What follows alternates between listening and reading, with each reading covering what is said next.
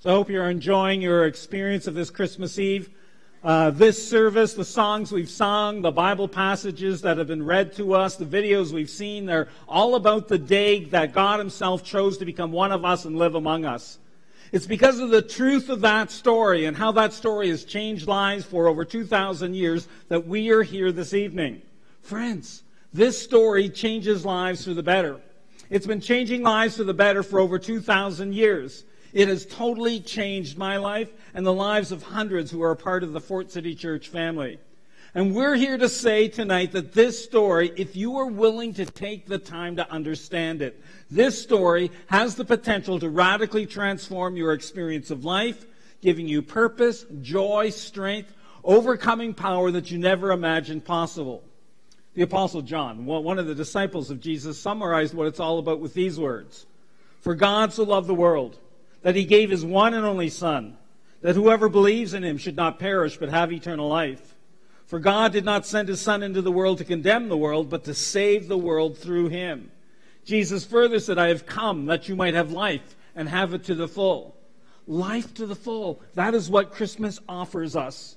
And friends, we want you to know there is purpose, there is joy, there is a depth to life, there, there is an enhanced quality available to your relationships with family and friends that can only come from this Jesus when you allow Jesus to come into your life, when you choose to follow him.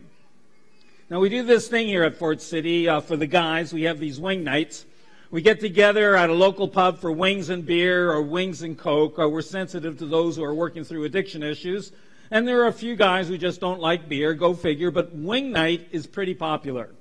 Now, we get a few guys who turn up at wing night who never really have anything to do with church. So I always extend the invite, tell them to come on over to Fort City on a Sunday, and you might be surprised, or maybe not, that some of these guys just look me right in the eye and say, Doug, just don't go there. I'll have a beer with you, but that's it, because if you only knew what I've done, if you only knew what I am doing right now, there is no way I'm going to church. I don't do church. Hey, I just might get zapped and burned to a crisp if I were to walk through the doors of your church. Not a chance. Like, burn, baby, burn. And then they laugh and put up a wall. But I've managed to get a few guys to turn up, and the lightning bolt of mass human destruction did not happen. And what did happen? Was really a lightning bolt of love. Seriously, they discovered that God loves them just as they are, that God can powerfully change lives for the better. Can we be honest with each other for a moment? Most of you are not regular church attenders. You're, you're here because it's a Christmas Eve candlelight service. It's an awesome tradition, and really it is. But as well, there is something deep inside of you that wonders if some of this God stuff is true. Maybe. Some of you wonder if there might be more to life than what you're experiencing right now. But for now, Christmas Eve is enough. Let's not overdo church. Christmas, that's okay. Maybe Easter even, but that's more than enough for me. Be honest, that's just a lot of us here tonight. And we're glad you're here. But full disclosure, we didn't put this Christmas Eve service together just so that you would have a sweet Christmas experience and get that Christmas quiver in your liver, right? You know what I mean? We, we don't want Christmas Eve to just feel like another Hallmark movie on the Women's Channel. All right, my wife loves those movies. Many of you do, do, right? Right? I'm, but I'm just of the opinion that the best Christmas movie is Die Hard, and uh, the closest I ever get to a Hallmark movie is maybe Home Alone. Just saying. And, and we've been praying. Yeah, we actually prayed for you before you came. We're, we're praying that you'll get more than a Christmas movie experience that you might just come to sense the presence of God, that you might see that Jesus is alive and well and at work in our world and wants to be at work in your life that you might that you might just consider what it means to become a follower of Jesus. I hope saying that doesn't scare you too much, but we do this service praying that some of you will experience Jesus during the service and actually choose to follow him. Just letting you know, okay? Just just being honest with you, we really believe all this stuff that we've been talking about and singing about. And hey, I'm praying that you won't just see and experience God here tonight in this service, I'm praying that you might open up to the possibility of seeing God all around you every day, wherever you are, because He is all around us. One of the ways that I see God and I personally experience God is in the beauty of the outdoors here in northern Alberta. The Apostle Paul describes it like this For since the creation of the world, God's invisible qualities, his eternal power and divine nature, have been clearly seen being understood from what has been made. Now, I'm a, I'm a bit of an outdoors junkie. When I look around, all I do is I go, wow, only God. I mean, look at that beauty and that complexity, only God. I do not see a big cosmic accident. I don't think you can be truly honest with yourself and look at the beauty and the complexity of this world and not see the hand of an intelligent designer. It takes far more faith to believe that, uh, you, you, know, it was all one big freaking accident, right? That, that's just a statement of faith on lots of people's part. But now, how I love the outdoors does get me into trouble with some. I like to fill my freezer with some venison and moose and grouse and ducks and geese and sandhill cranes. No moose. Oh well. I have friends in Ontario who struggle with that big time. They think that the government should buy back some of the tools I use to fill my freezer, but we won't go there tonight. I'll save that rant for my Facebook page. You, you can join my Facebook page, okay? But I've actually had several unfriend me lately, and I'm okay with that. But in my pursuit of uh, deer and other game, I end up in places, incredible places I would never have gotten to otherwise, and I marvel at the beauty of what's all around me. It's amazing where a deer or a moose can lead you. I have some awesome pictures of deer hanging just after a fresh snowfall. Facebook is covering those pictures, calling them sensitive content. I think they're a work of art. And while I thought of showing a few pictures from the hunt this fall, I've been told that when I've done this in the past, that for one person I destroyed Christmas Eve for them. So I'll just be slightly more sensitive and show you this beautiful piece of art, a Ram 1500 with a Can-Am quad in camo, sort of in the majestic setting of sun and bush a few miles south of here. And I don't have time to explain, but that's a spot where I experienced God very powerfully. And at the end of January, I'll be part of a, a quad or really an off road vehicle trip on the winter roads with backup trucks to, we're going to go to Yellowknife and back. We used to just go to Hay River and back, but we're, we're stepping it up. And we're raising funds for the North Life Baptist Soup Kitchen. So let me do a little shameless self promotion and say I'm open to sponsors. For me, uh, our winter roads, are just incredibly beautiful. And if you've never done a trip, you know, when I uh, moved here, I got this little thing that said winter roads, ice roads were a vacation destination, and I laughed. It's true, they're awesome.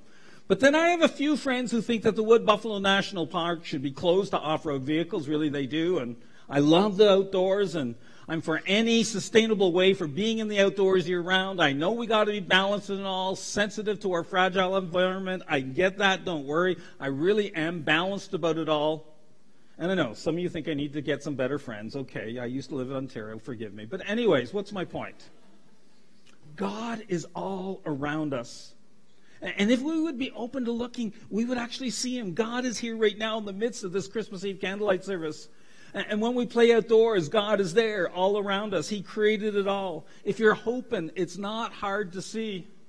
And when you go to work, you might think, oh, God's nowhere to be found there. No, He's there too in the ingenuity of human technology, in the heart of a person who shows love and kindness and encouragement, in the resources that we're blessed to extract to fuel our planet in a sustainable way, God is there. You see, the Christmas story reminds us that we live in a world created by God. That our God saw the mess, the brokenness of our lives and this planet, and He came into this world through Jesus to live among us and then to die for us. Friends, His death followed by his resurrection is so powerful that it has the power to change your life for the better, to give you life to the full that you so yearn for. And, and, his death promises that this broken world with disease, war, terrorism, wildfires, and on and on, that this beautiful but broken world we live in will one day be made right. Our hope, our prayer is that by you being here tonight, you might consider the message of Jesus that He is alive, very much at work all around you, that He actually wants to do life with you, even give you life to the full now and forever. And that this beautiful world, while it is broken and such a mess in so many places, Jesus promises to restore this world as He promises to restore and heal your life. We can have life to the full now, but friends, the best is yet to come. And that's what Jesus came to bring that very first Christmas. So maybe you've never made a commitment to follow this Jesus, and maybe, just maybe, Jesus is speaking, whispering to you right now about taking a closer look at this life changing and really planet changing faith. So, can I give you an invitation? I want to invite you back and see how Jesus changes lives and even improves relationships with each other. We got this awesome message series that Dulcie talked about called Dysfunction. And by the way, uh, I just wanted to let you know you're all dysfunctional. So am I. In case you didn't know that, good news. And um, we can all do better at relationships. And we have a series that's not just about how to's, but it's a series that wants to introduce you to Jesus, who wants to empower us to do relationships better. We also have this course called Starting Point. It's a safe place to explore the basics of the Christian faith.